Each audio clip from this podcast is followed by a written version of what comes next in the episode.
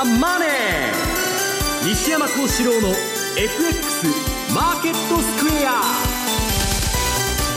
こんにちは西山幸四郎と。こんにちはマネースクエアジャパン津田隆美と。皆さんこんにちは。アシスタントの大里清ですここからの時間はザ・マネー西山幸四郎の FX マーケットスクエアをお送りしていきます、えー、本日は番組ユーストリームでもお楽しみいただけます、えー、月に2回なんですがユースト配信をしておりまして今日はユーストリームでも番組をご覧いただけます。ユーストリームについては番組のホームページぜひご覧いただければと思います。さあこの後のコーナーでもちょっと解説をしていただくんですが、えー、今日はですね日銀の金融政策決定会合ありまして、はい。はい、えー、今野記者が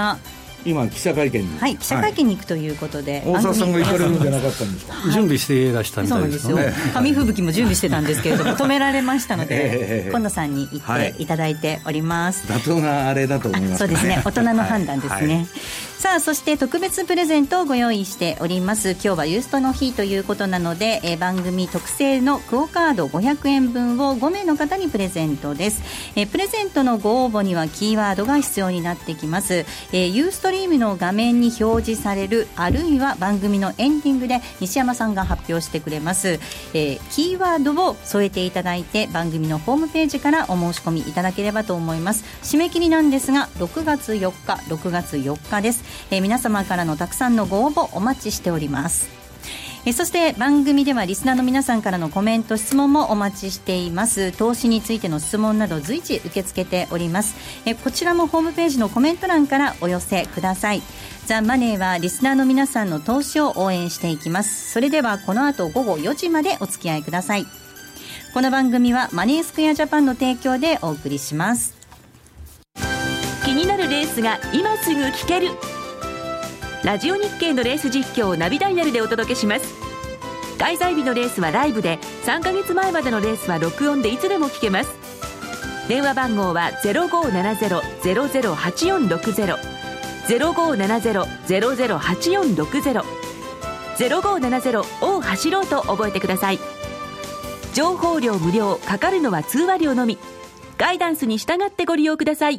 CD 金井さやかの90日で仕上げる TOEIC テストステップバイステップコーチング好評発売中。500分にも及ぶ音声ファイルとボリュームたっぷりの PDF ファイルを1枚に収納。しっかり確実にテストに向けた指導を受けることができます。お値段は税込5400円。送料が別途かかります。お申し込みお問い合わせはパソコンスマートフォンからラジオ日経ネットショップサウンロードまでどうぞ。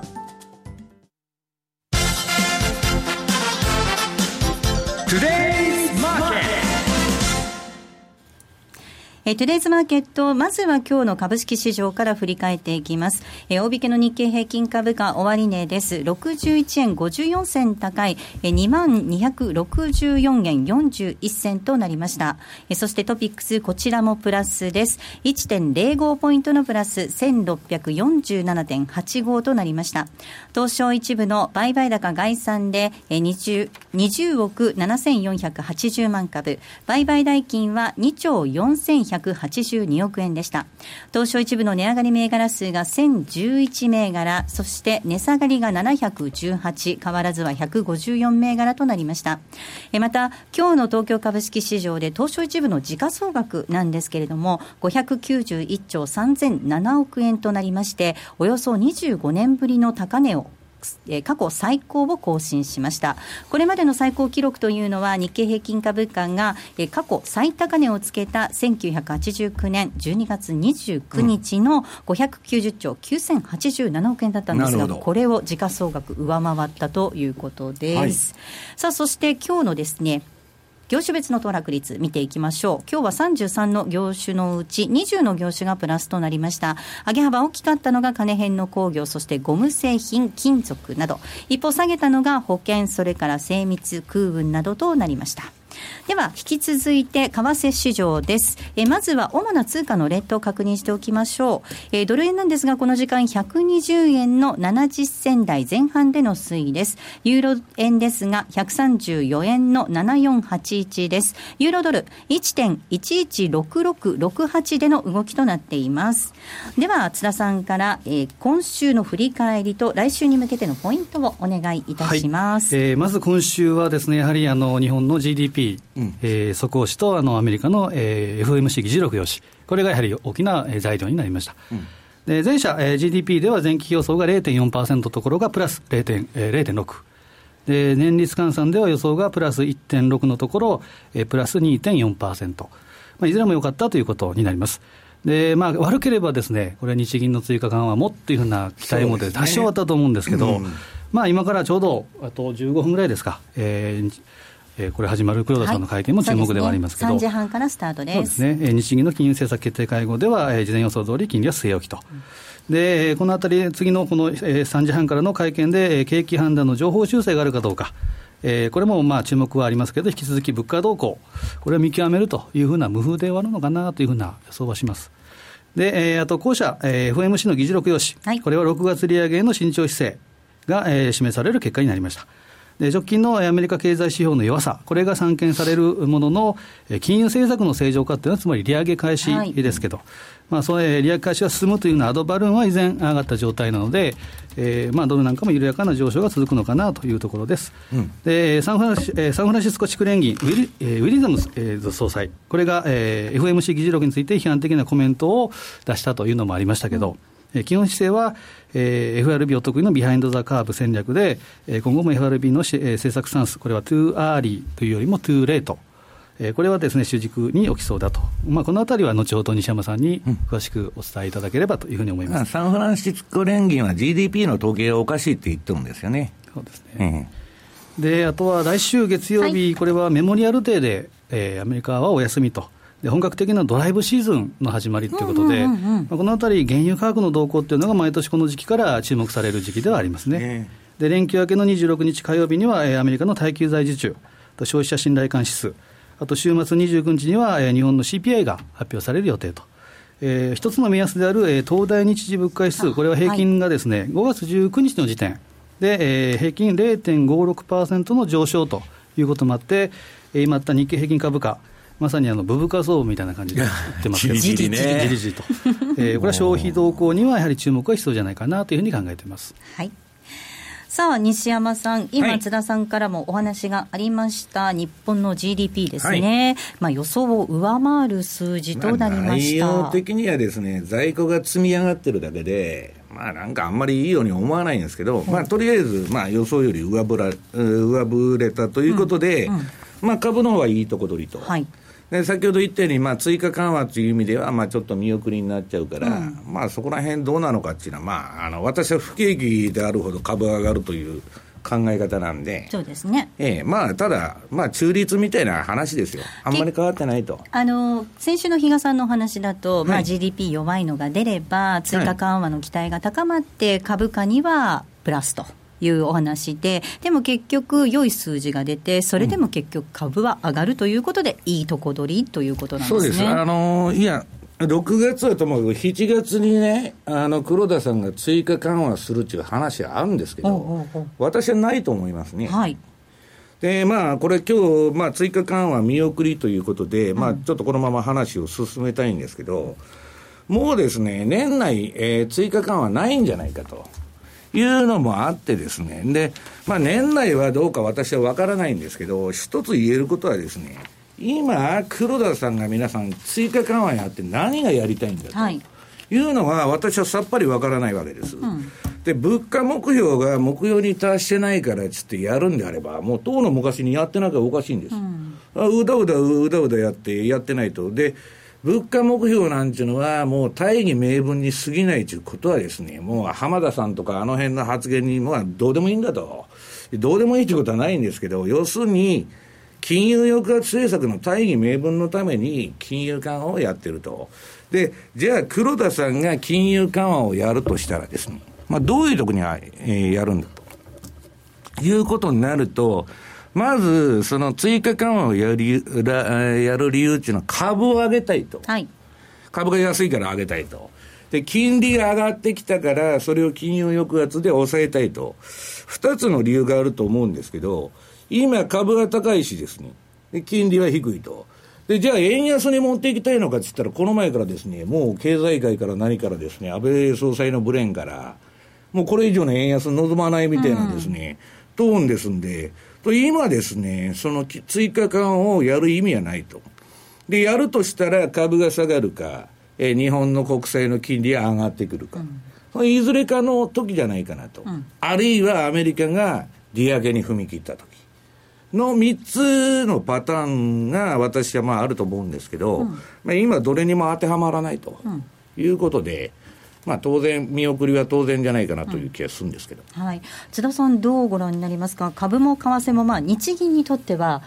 いい水準というか、そうですね、あのまさに金融抑圧ということで、ありがたいことであるんですけど、うん、やっぱり後半、年後半っていうのはちょっと注目すべきだと思うんですね、やはり。はい。で今、GDP ギャップ、需給ギャップですけど、13兆あるっていうふうに言われてます、うん、そうなると、今の追加緩和のペースでは到底追いつかない、うん、ここでここで3通りあるっていうふうに一部で言われてますけど、10兆円規模の補正予算を組むか、うん、もしくは、えー、追加緩和をやるか、はい、で補正予算と追加、えー、緩和のダブルアタックでいくか、うん、こうならないと、その13兆の GDP キャップ埋まらないということになると、年後半、まあ、来年7月が参院選挙ですから。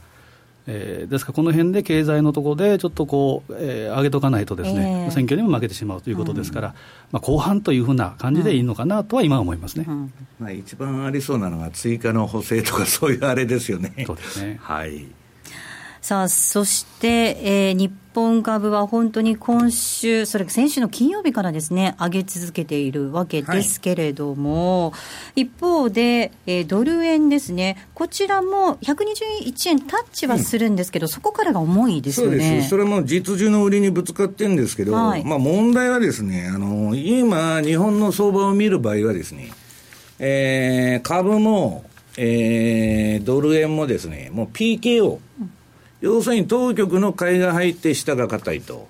株の場合は、えー、日銀の ETF 買いがもうどんどこ出てますんで、はい、これはもう為替より上がりやすいと。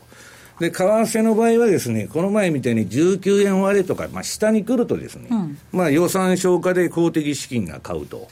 いう形で、まあ外債投資なり、まあ、うんぬんが出ますんで、うん、で、そういう理由で、そうするとまあ株はですね、えー、海外市場が下げるとか、なんかそういう海外の波乱要因がない限りは、うんうん、PKO で、先ほどまあ津田さんからあの出たあの棒高跳びの昔、ブブカっていうのが、1センチずつ世界記録を更新するというような、まあ、あの、あれがあったんですけど、じりじり、じりじりですね、上がっていくと。で、じりじり上げてるうちはですね、株っていうのは天井打たないんですね。はい、最後っていうのは、わーっと相場の最後っていうのは天井つけるとき走りますんで、まあ、それが今のところ見られないんでですね、で、おしめ買いと。で、海外勢もですね、ニューヨークの方がまあ PR20 倍ぐらいになってきて、うん、ちょっともう動きが悪いんで、日本株はまあ私のところに聞こえてきてる話でも買いたい買いたいという連中が多いんですね。で、それが多いんですけど、なかなか落ちないと。で、まあ彼らはですね、まあ6月頃にちょっと押しが入るんじゃないかと。はい、でそこでまあ買いたいと。まあ今のところはだからまあ押したら買いたいんだけど、押さないから見送ってると。うん、で、えー、海外勢のそのスタンスっていうのもかなり変わってまして、はい、まあ3月までぐらいは先物でガンガンやっとったんですけど、ここに来てまあ日本株 PKO で値値持ちがいいんで、まあ現物の買いが結構本腰入れたのが入ってくるようになってると。いうこともまあいいとこだと思うんですけど、ただまあ先ほど大沢さん言われたように時価総額が上がってるっていうことはですね、まあバフェット指数的に、まああのまあまあ、うん、どうなんだという気がするんですけど、うん、まあちょっとまあ割高なんだけど PKO があるから、まあ買っていかなきゃしょうがないという相場なんですね、うん、チャート的にはまだ過熱感というのはそれほどない。まあ、これあの、今週のレポートにも私書いたんですけど、これまあ25日移動平均がですね、はい、えー、ありましてですね、まあ、これはまあ、ほぼ1か月ぐらいの市場参加者のコストと考えていいと思うんですけど、うんはい、もうそこから離れないんです。この前、まあ、それ下回ってきて、今上抜けてですね、うん、で、大体このアベノミクス相場のですね、あちょっと買いすぎたなっていう水準は、25日移動平均のプラス5%、はい、これ、チャートありますかね、はい、日経平均の冷やしのチャートがもし、はい、これちょっと日経平均だけ、為替は今日まで入ってるんですけど、あの昨日までのチャートで、まあ、21日までなんですけど。はい全あそうです。全然過熱感がないと、で私はもうこの日経平均の、その日経平均というか、日本株の相場はですね、日経平均が25日移動平均のプラス10%に到達しない限り終わらないと、言っとんですけど、まあ、プラス10%どころか5%つけないような相場なんで。うんこれは下がりませんね。こんだけじりじりじりじり来たら。で、この上からどうなるかっていうと、これまあ5%に接近してくると、まあ RSI で買われすぎみたいな感じになってくるんですけど、うん、それでも多分売られなくてですね、まあ、あのー、5%ぐらいまあ言ってもおかしくないんですけど、ただ、あのー、株の循環、えー、っと、もうここでやっちゃおうかな。忘れないうちにですね、日経平均の、えー、年間変動パターン。はい。これのチャートを、えー、見てもらうとですね、はい、これあのー、今いろんな人から質問が来て、ええ、はい、えー、今年も日経平均のパフォーマンスに負けてるんだけど、なんとかならないかとかですね、いや、私はインデックスには勝てないで、金がに言ってんですけど、敗者のゲームなんですから、株は。チャールズ・エリスの言うですね。かっこいいですね。インデックスには勝てない。勝とうと思ったらインデックス買うしかないんですけど、はいまあ、それとかですね、要するにその4月、あ、10月末買い、4月末売りということを、はい、まあ、あの、空読度言っとるんでですね、じゃあ5月がどういうわけか、その株式評論家とかですね、私はテレビ見ないんでわからないんですけど、そういう人が5月は、その、Sell in May でよく言いますね、 Sell in May っていうのはよく出てきますね。で、 Sell in May っていうのは5月に急落するっていう意味じゃなくて、えー、戦後、戦後じゃない、戦後、まあ、60何年のパターン見たり、えー、アメリカの株の過去200年の動きを調べるとですね、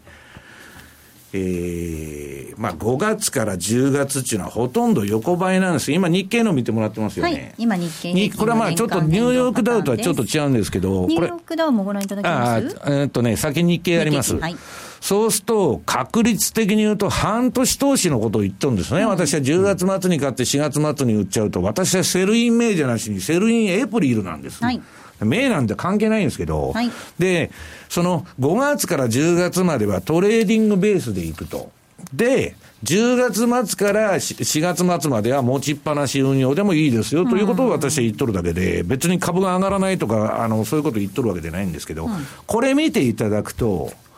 えー、この日経平均5月末、6月末の変化を見てもらうと、106.06年間変動パターン。それが107.37に上がるんですね、はい、6月末で。ね、で、6月から7月は横ばいと。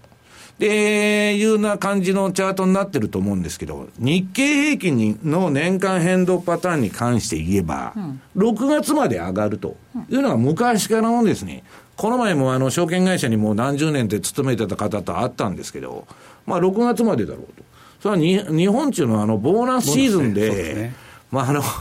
めちゃくちゃな営業をかけてですね、証券会社が。まあ今は知りませんけど、もう昔はそういうパターンなんですね。で、投信が大量設定されて、えー、投信カード。だから6月までは高いと思っといた方がいいんですね。ただ、半年間持つという確率の投資をやれば、うん、この10月末に買うのがこの棒グラフの方ですね。圧倒的にいいと、うん、いうことです。で、11月末に買って5月末に売っても、はい、そのつ、あの、パフォーマンスはまあ、あの、いいわけですから、はい、別にまあ5月に急落するなんていうのはですね、 Sell in May という言葉を取り違えた人がですね、うん、なんか5月急落と言っとると。で、もっとも、じゃあ5月急落しないのかって言ったら、5月、6月はファンドの中間決算なんで、えー、それは注意した方がいいと。で、よくこれも間違いなんですけど、45日ルールっていうのがあると。はい、と、ファンドのほとんどは5月と6月が決算なんで、その45日前に、うんはい、解約の警告をするだけなんです、お客が。で、ファンドが売却するのは、別に5月いっぱいでも6月いっぱいでもいいんですから、と45日前でもう峠を越えてると、うん、ファンドの売りは。そんなことないんですよ。お客さんが売るって言ってきたら、その後から売らなきゃいけないんですから。だから6月までは一応そういう動きは注意しといた方がいいということなんですね。はい。えっ、ー、と、日経平均の年間変動パターン6か月投資のリターンということで見ていただいて、ニューヨークもせっかくなので行きたいですね。はい。はい、ニューヨークダウの年間変動パターンと6か月投資のリターン。ニューヨークはですね、もう4月から6月まで横ばいです。で、ちなみにあの、このニューヨークダウの冷やしのチャートありますか？はい。ニューヨークダウの冷やしです。うん、はい。これ今ですね、この18日移動平均のプラス1%がまあ壁になっとるということで、この番組でもずっとお話ししてきたんですけど、はい、それ抜いてきたんですね、この前。で、先週の放送で、それ抜いてきたからちょっと上やろうかっていう意欲があるって言ってたんですけど、うんうん、何のことはない大下さん、このチャート見てですね、うんなんかミクロの、それもブブカ相場じゃないですけど、じりじり上がっとるだけど、うん、これは皆さん PR20 倍ですんで、買う株がないんですよ。うんうん、その、だから、割高だから、バフェットが言うところの割高だから、じゃあ何や、何で上げてるかというと、えー、自社株買い。はい。と、これはまあ、バイバックと言われる行為ですね。はい、でバイアウト。このところ M&A ネタで上げたことがありましたよね、ここ数日。まあ、そのどっちかなんです。うん、だから、まあ、あのー、あそういう意味では、まあ、株がまあ、セルイン名で上がらないということではないんですけど、まあ、ちょっと、えー、ニューヨークと日本と、まあ、過去のパターンを比べると、うん、日本株買ってたのが報われるということですね。5月から6月にかけては。えここまではトゥデズマーケットをお送りしました。ソニーの卓上ラジオ ICF-M780N 好評発売中。デザイン操作性もシンプルなホームラジオです。ラジオ日経のほか AM、FM が受信できます。お休みタイマーと目覚ましタイマー機能付きで価格は税込1万800円。送料が別途かかります。お申し込みは0335954730ラジオ日経通販ショップサウンロード。またはネットショップサウンロードまで。聞き手の心に語りかける説得力のあるナレーションを学ぶ。響きの良い美しい日本語で話せば思いは自然に伝わります。言葉の素晴らしさにさらに磨きをかけてプロのナレーターにチャレンジしてみませんか？ラジオ日経 CM 番組ナレーターカレッジではただいま6月生を募集中。スタジオでの無料体験レッスンにぜひ一度ご参加ください。お問い合わせはナレーターカレッジをインターネットで検索。ホームページからどうぞ。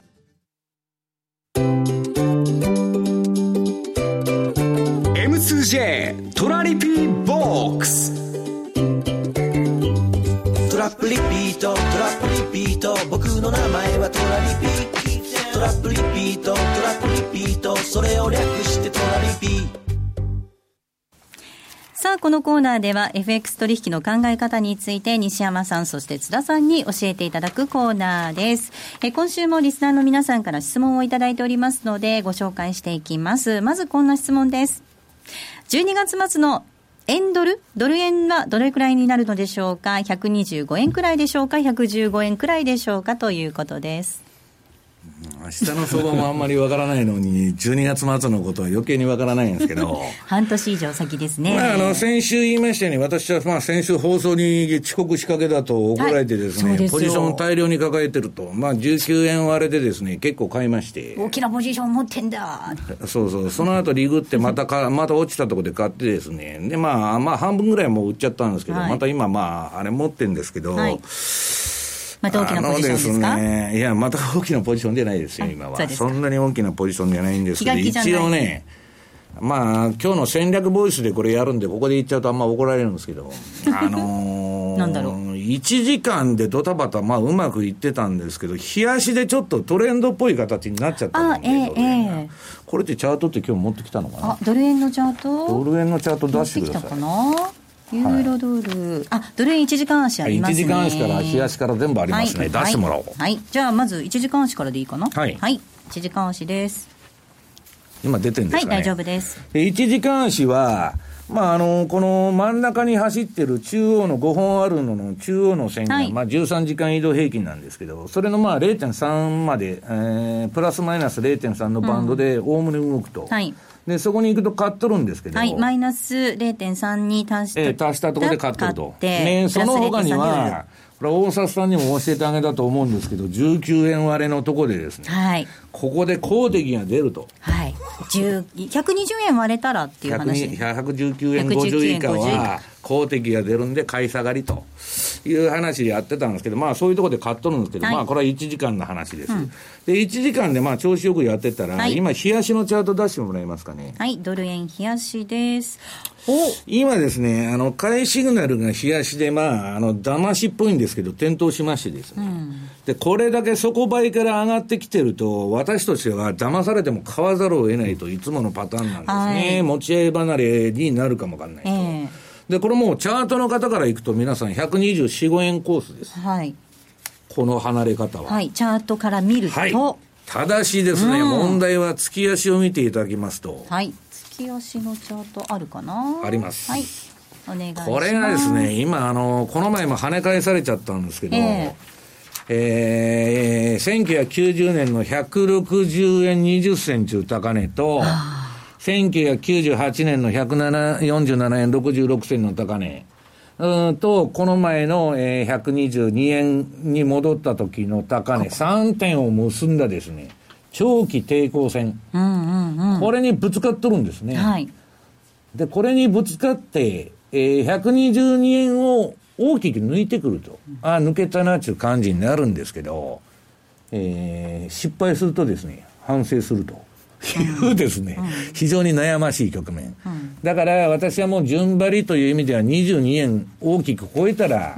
乗るけど、ここのところはやや半身の体制でドルを買っとると。で、今ですね、ドルを買う材料なんか何もない。アメリカが景気指標悪くてもドル売られないし、金利も下がらないと。で、為替は金利にも株にも連動してないと言われてるんです。何が起こってるのかと。うん単なるポジションの傾きの調整なんですね。だから、えー、米金利が売られすぎてたために、今アメリカで、えー、悪い経済指標が出ても金利下がらないとかですね。あるいはドル円もそんな動かないとか。で、今日ユーロのチャートありますか？あ、これ後でやるはい。あの、頭、ドル円、頭重いじゃないですか。実需の売りも出てるみたいですね。あ、これあの、なんか日経新聞に、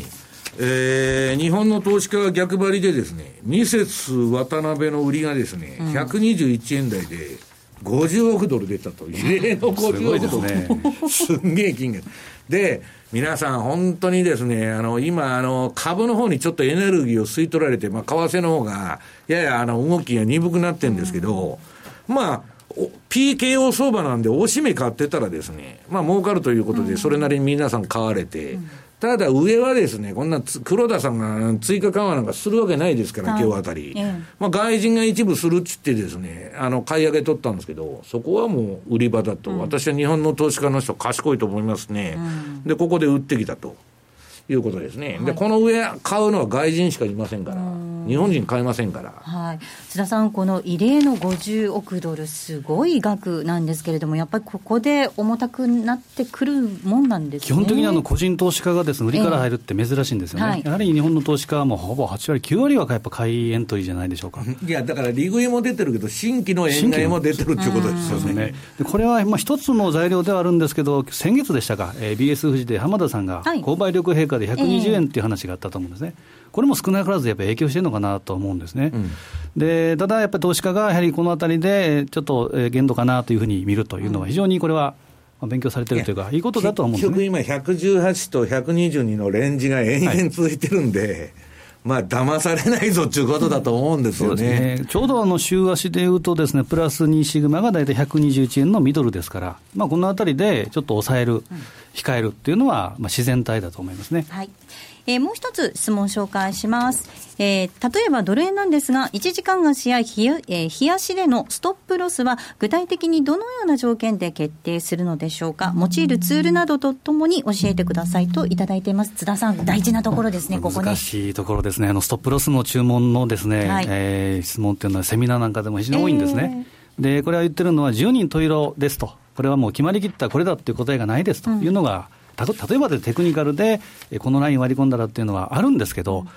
何が違うかというと、皆さん資産の規模、あとはリスク共有度が違いますから、ですからやっぱキャッシュのレベルで逆算していくっていうのが、正解といえば正解でしょうか。つまり投資資金の10%、1割を超えるようなマイナスが出るんだったら、そこでキャッシュの方から逆算して、そこでストップロスと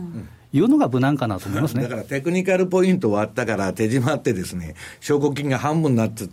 てたっちゅうんじゃ話にならない、はい、資産管理に根拠を置くストップじゃないと。うんまあ、ダメだってことですね、ね、はい、ご自分の資産、その証拠金の額がどれぐらいかっていうのをちょっと改めてね、見ていただければと思います。さあ、そして津田さん、えっと、はい、6月の中旬になりますが、比嘉さんの故郷、沖縄でセミナーですね。ふるさとで半年ぶりにですね、はい、沖縄であの開催させていただきます。これが6月のですね、これは20日。はいえー、に行われます。はい、えー、はい、はい、ご紹介します。6月20日です。土曜日開催になります。えー、午後1時から4時10分までです。場所は那覇市民会館中ホールでの開催となります。えー、土曜日は、えー、まず第1部ということで、資産運用としての FX& 初めてのトラリピ、M2J チーフストラテジストの木戸元明さんのご登場です。そして第2部なんですが、こちらはこれだけは押さえておきたい2つの分析手法、M2J シニアストラテジストの比嘉博さんのご登場となります。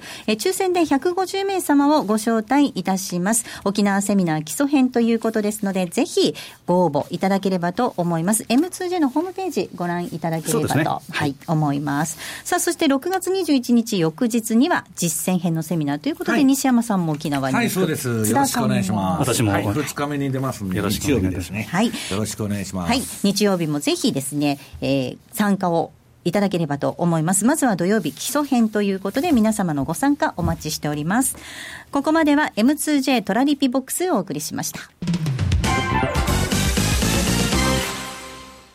この度、マネースクエアジャパンは、10月のホールディングス体制への移行を記念して、お客様の運用成績をプラスにする可能性の挑戦として、マネースクエアプラスプロジェクトをスタートしました。プラス、それはお客様の運用成績をプラスにする可能性への挑戦。プラスにこだわる理由。お客様の資産がプラスになることがマネースクエアの成長につながる。プラスにさらなる可能性をホールディングス体制を礎に、より広く可能性を模索するという、プラスに込められた思いを一つずつ形にしてまいります。プロジェクト第一弾としまして、通貨戦略に新しい可能性をのもと、9月20日より新通貨ペア、トルコリラ円の取り扱いを開始いたします。高金利で価格帯の安さと変動の大きさを合わせ持つ新興国ならではのダイナミズムこそが大きな魅力であるトルコリラ。当社にこれまでなかった特徴を持つ通貨ペアであり、当社独自の発注管理機能、トラリピにもマッチしている通貨ペアです。今後のマネースクエアプラスプロジェクトにご期待ください。マネースクエアジャパンが提供する外国為替証拠金取引は、外国為替相場の変動や各国市場金利の変動により損失を被ることがあるほか、その損失は投資金額を上回る恐れがあります。また、トラップリピート違反団は取引の利益を保証するものではありません。取引説明書をはじめ、契約締結前交付書面などの内容を十分にお読みいただき、ご理解の上お取引ください。なお取引に際しては所定の手数料がかかります。金融商品取引業者関東財務局長金賞第2797号株式会社マネースクエアジャパン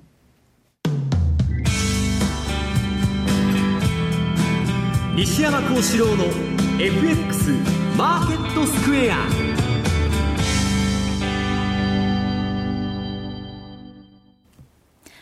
さあ、このコーナーではマーケットの見方について西山さんにいろいろな角度で教えていただくコーナーです。今日のテーマですが、6月アメリカ利上げ説は消滅か？はてなです。うんあのー、私の周りのファンドに聞くとですね、もう6月はほぼなくなったと。うん、まあ、早く、いくら早くても9月だろうというのが、まあ今のあれなんですね。で、それでやるんなら、まあ9月まで利上げないんなら、まあ株はもっと派手に上げてほしいと言うんだけど、うん、今のまあちょっとバリエーション的に高すぎるというのがありましてですね、まあもたもたしてるんですけど、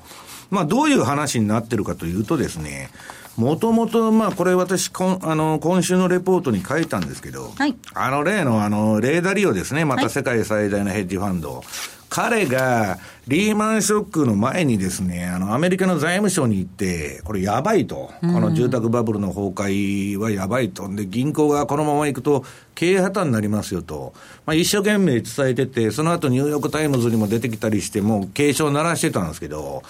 まあ、それがまあ理解されずにですね、リーマンショックになっちゃったと。まあ、とんでもないあの危機になっちゃったというのがありまして、で、もそれ以来ですね、あの FRB の幹部だとかなんだとか、まあそういうその金利だとか分析する人は、このブリッジウォーターのヘッジファンドのデイリーレポート、これ毎日出てるんですけど、全部読んどるんですね。うんで、今、この番組でも何回でも言ってきたように、そのダリオが何言ってるかというとですね、はい、下手に金利締めると、1937年の二の舞になりますよと。そうなるとですね、もともと、このフィッシャーとかイエレンのですね、FRB というのは、バブル温存、うん、MIT 学派といってですね、はい、現実に即して、理論よりも現実を見ながらやっていくという学派なんですけど、まあ、ただでさえバブル温存スタンスなんで、余計に遅れるんじゃないかと。うん、で、まあ、あの、先ほどもひ、あの、津田さんが言った behind the curve ですね。うん、早く上げすぎて失敗するよりは、遅すぎると。まあ、遅きに失してですね、失敗じゃないかという方を選ぶんだと。いうのが、今、ほとんどのファンドの、うん、見方になってきてるわけですね。だからまあ、6月はほとんどないだろうというような話になっちゃったと。うん、で、それをさらに強化しているのは、うんとですね、この、みんな注目してるのは、シカゴ連銀のエヴァンスさんが、18日にですね、まあ、利上げは2016年だというようなことを言ったと。で、このエヴァンスというのはですね、まあ、ハト派で有名な人で元からそのあれなんですけど、もともとは FRB の皆さん金融政策はテーラールールというのでやってたわけです。うんはい、で、テーラールールが時代に合わなくなってきて、エヴァンスルールになったんです。うん。で、エヴァンスルールでやってたらもう利上げとかしてなきゃいけないんですけど、はい、今、イエレンの FRB モデルつってあのコンピュータプログラムでですね、まああの FRB 議長にイエレンがなった時、ダッシュボードだとかなんだとかかんとか言ってましたけど、はい、まあ、軽量経済学のモデルを使ってですね、イエレンは一応分析しそうですね。うん、で、まあ、それ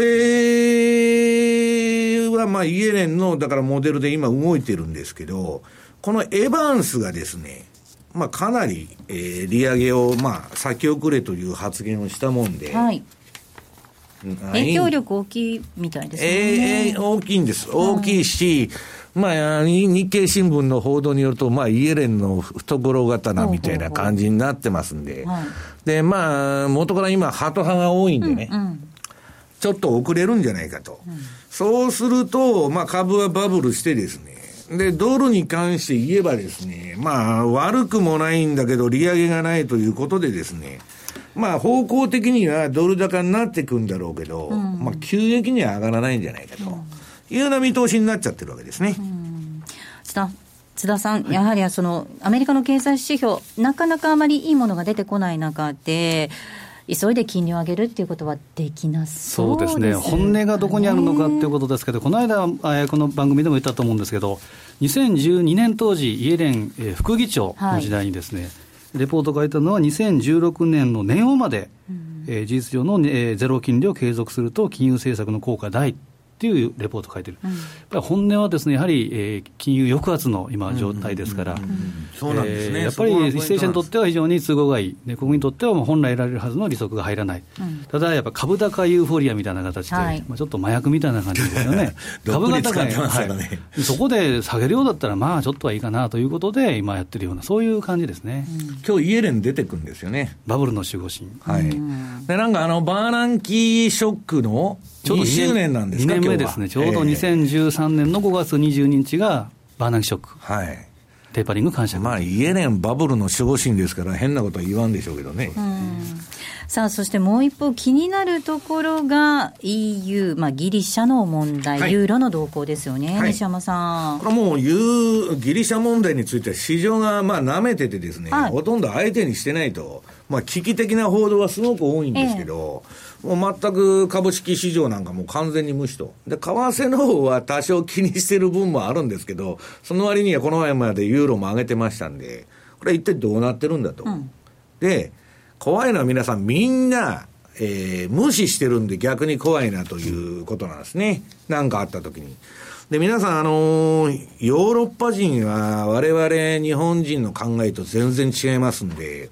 やるときは徹底的にやるんですね。もう息の根を止めるまでやると。もう議論でもディベートでも、まあ、相手がギャフンというまで、絶対逃げ道を与えないという感も、すごい議論今回のユーログループでも、土星、馬星がすごいみたいですね。はい。だからもう、ある意味原理主義じゃないですけど、もうその徹底的に、叩くんなら徹底的にやると、叩かないんなら何も叩かないみたいなやり方なんで、うん、そうするとですね、まあ、ギリシャの場合、ずっとロールオーバーしてきてるわけですよ。危機が先送り先送りで。ただ、場合によってはですね、まあちょっと変なことになってもおかしくないなと、うん、で私はそれがあるとしたら5月じゃなくて6月だと思ってるんですけど、はい、まあで、ファンドに言いますとですね、6月にギリシャでもなんかやってくれないかなと、逆に。うん、要するに、おしめ変えてないんでですね。買いたいなっていう、まあ、ちょっと変な見方もあるんですけど、うん、私はですね、まあ、この問題については、わかんないと。はい。ただもうあの、ギリシャの場合はあの、公務員、まあ、給料の高い公務員の給料がまあ、1100ユーロ。まあ、日本円で約15万に減額されてですね、年金も1100ユーロ、これまあ15万から 10, 10万円にカットされたと。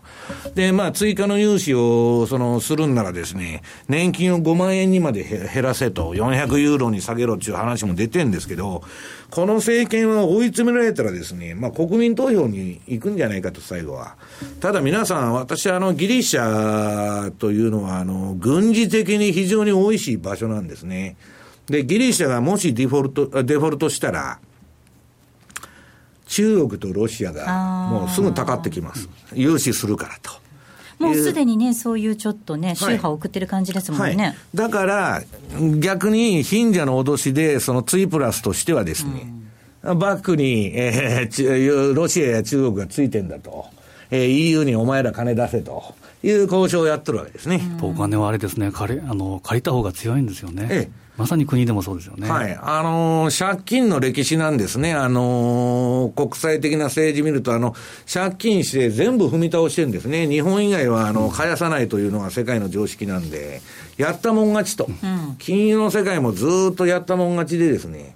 えー、もう来てるわけですけど、うん、まあちょっとモラルハザードと言ったらそうなんですけどですね。まあ、しょうがないということですね。うん、借りたもん勝ちというところですが、今後だから6月に向けてギリシャがどうなるのか。で、もし何かちょっとこう、弾けるようなことがあれば、うん、そこはおしめになるかもしれないというまだあの金余りで腐るほど金余ってますんで、うん、危機を待ってんですね、みんな。はいうん、だから、えっ、ー、と今日ユーロのチャート、今時、時間あるんですかね？はい、ユーロ、せっかくなので、ちょっとだけ見ていきたいと思います。はい、ユーロのチャートがありますね。はい、これはですね、あのギリシャと関係なく、この前、まあ、金利が異常に上がったと、うん、えー、0.5%ぐらいから、あのー、あ0.5%でないや、えー、ゼロ近くから0.7%台まで上がっちゃったと。ドイツのね。ええ、はい、したら、まあ、案の定ですね、ドラギだとかですね、あの、ノワイエだとか、もう3連発で、えー、ECB の要人から牽制が出まして、はい、今それで反省しとるわけですね。うん、で、これはユーロが売られすぎて、その調整で大きく戻したと。はい大きく戻して、また今冷やされて、また調整やっとんですね。で、先ほどもドル円もそうだって言いましたけど、ポジションの偏りによって調整相場になってるだけで、うん、今、私は明確な為替相場で方向性が出てるとは全く思ってないんですね。うんはい、だから、ドル円のちょっと先ほど買いシグナルが点灯してるって言ってるんですけど、うんまあ、どこまで行くかなというのはやや懐疑的なんですね。うん、で、今後ももう、おしめ買い、おしめ買いをやっていった方が、戦略としてはいいんじゃないかなと。で、ユーロはもうこのチャート見ていただくと、今、標準偏差が垂れちゃって、えー、調整相場と、うん、私はもうその前のこの小さい丸がついとる時点で、はい、あの1シグマ割ったところでもう降りちゃったんで、ん。まあ、今あんまり関係ないんですけど、まあそんなところでですね、まあなんか為替方向感がないなと。んで、株はブブカ相場でですね、なんかじりじり新規臭い相場だなと、うん、はい、いう感じがしとるんですけど。はい。えここまでは西山幸四郎の FX マーケットスクエアでした。気になるレースが今すぐ聞ける。ラジオ日経のレース実況をナビダイヤルでお届けします。開催日のレースはライブで、3ヶ月前までのレースは録音でいつでも聞けます。電話番号は0570-008460 0570-008460 0570を走ろうと覚えてください。情報量無料かかるのは通話料のみ。ガイダンスに従ってご利用ください。CD 金井さやかの90日で仕上げる TOEIC テストステップバイステップコーチング好評発売中。500分にも及ぶ音声ファイルとボリュームたっぷりの PDF ファイルを1枚に収納。しっかり確実にテストに向けた指導を受けることができます。お値段は税込5400円。送料が別途かかります。お申し込みお問い合わせはパソコンスマートフォンからラジオ日経ネットショップサウンロードまでどうぞ。M2JFX 投資戦略このコーナーでは来週に向けて M2J の FX の投資戦略を伺っていきます。はい、津田さん、お願いいたします、はい、えー、注目したい通貨ペア、まず一つがやっぱりドル円ですね。これは目が離せないところで、ちょっとチャートを見ていただきたいんですけど、はい、ドル円のですね、冷やしの一目均衡表。これがですね、えー、ちょっと今、陰線垂れてきてはいますけど、えー、まあ言うなれば三役好転、地高スパンがローソク足を上抜いて、基準線転換線がクロスして、うん、で、まあ先行スパンクも上抜いてるというのがある,、えー、あるんですけど、ちょっと次のですね、東のボリンジャーを、えー、見てみて、ボリンジャーとあとストキャスティックススロー。これを見てみると、ちょうどプラス2シグマでちょっと抵抗にあってるような感じと、うん、あとは、えー、20%、80%ってある、80%でクロス、うん、えー、SD とパーセント D。こういう時ちょっと、えー、買われすぎの修正が行われやすいんですね。ですから、押し目ということで、えー、まあ、あえて、高値、プラス2シグマ以上、今121円の16とか、それぐらいですけど、そこを狙う必要もなくて、押したところ、えー、押し目を狙うのがいいのかなというふうに考えてます。で、もう一つは、まあ、長い目で見ると、週足の、えー、普通の、えー、ドル円のチャートがあるんですけど、これはですね、やはり今、三角持ち合いでしばらく、えみ合いを続けて、まあ、夏枯れ相場に向けて、えー、いくのか、ただ、こうなると、将来的には上離れ、上抜けをするので、やっぱり、えー、将来的には上に向かう、えー、準備をしておいた方がいいのかなというふうに考えてます。はい。でもう一つやっぱり見たいのニュージーランド、はい、えー、今朝方ですね、イングリッシュ財務大臣の発言等々で、昨日のロンドンフィックスから非常に強くなってきました。これも、えー、ボリンジャーバンドと、えー、日足ですね、日足ボリンジャーバンドとストキャスティックススロー、これ見てあげると、マイナス2シグマ、売られすぎの基準からちょっと売られ、えー、売られすぎの、えー、修正が出てるということ。あとは、えー、売られすぎで同じく20%台でクロスしてるということで、そろそろ、えー、上、えー、上値に向けて狙っていってもいいのかなというふうに考えています。うん、で、あとはそのトレンドの転換点を示すパラボリック。これもあると思うんですけど、冷やしのパラボリックがですね、これが、えー、今年、えー、4月24日以来、えー、これがローソク足の下に点灯するっていう回転感のシグナルが出てるっていうことで、ちょっと下が見えたかなというふうに考えるので、うん、まあ、おしめ、そうそう狙っていってもいいのかなというふうに考えてます。反応しましたけど。ほっとしております。はい、自分のポジションばかり気にしてるもんで、ね。あとはトルコ、最後ですね、はい、トルコ、これはですね一目均衡表で、綺麗なですねこれは三役好転が見られると、ちょうどローソク足が雲を抜けてるっていうのが、えー、あるので、これもですねただ、選挙があるので、はい、あまり積極的にっていうわけにはいかないと思うんですけど、お客さんがで、非常に注目をしてると思うんですけど、日本での買いがすごいですからね、すごいですね、今、個人の買いが今、支えてるんでしょうね、うん、ただ、ただ疑心暗鬼で私、見てます、ですから選挙が終わるまで、ちょっと様子見で見ておいてもいいかなと思います。はいさあ、来週月曜日にはもっと練られた戦略が M2J で取引されているお客様限定で見ることができますので、ぜひ講座を開設していただいて、レポートを活用していただければと思います。ここまでは M2JFX 投資戦略お送りしました。さて、ザンマネー、西山幸四郎の FX マーケットスクエア、これを忘れてはいけません。今週はユーストの配信の日ということなので、キーワードです。お願いいたします。えー、キーワードはイエレン議長です。はい。イエレン議長。今週のキーワードはイエレン議長です。こちらを添えていただいてご応募いただければと思います。皆様からのたくさんのご応募お待ちいたしております。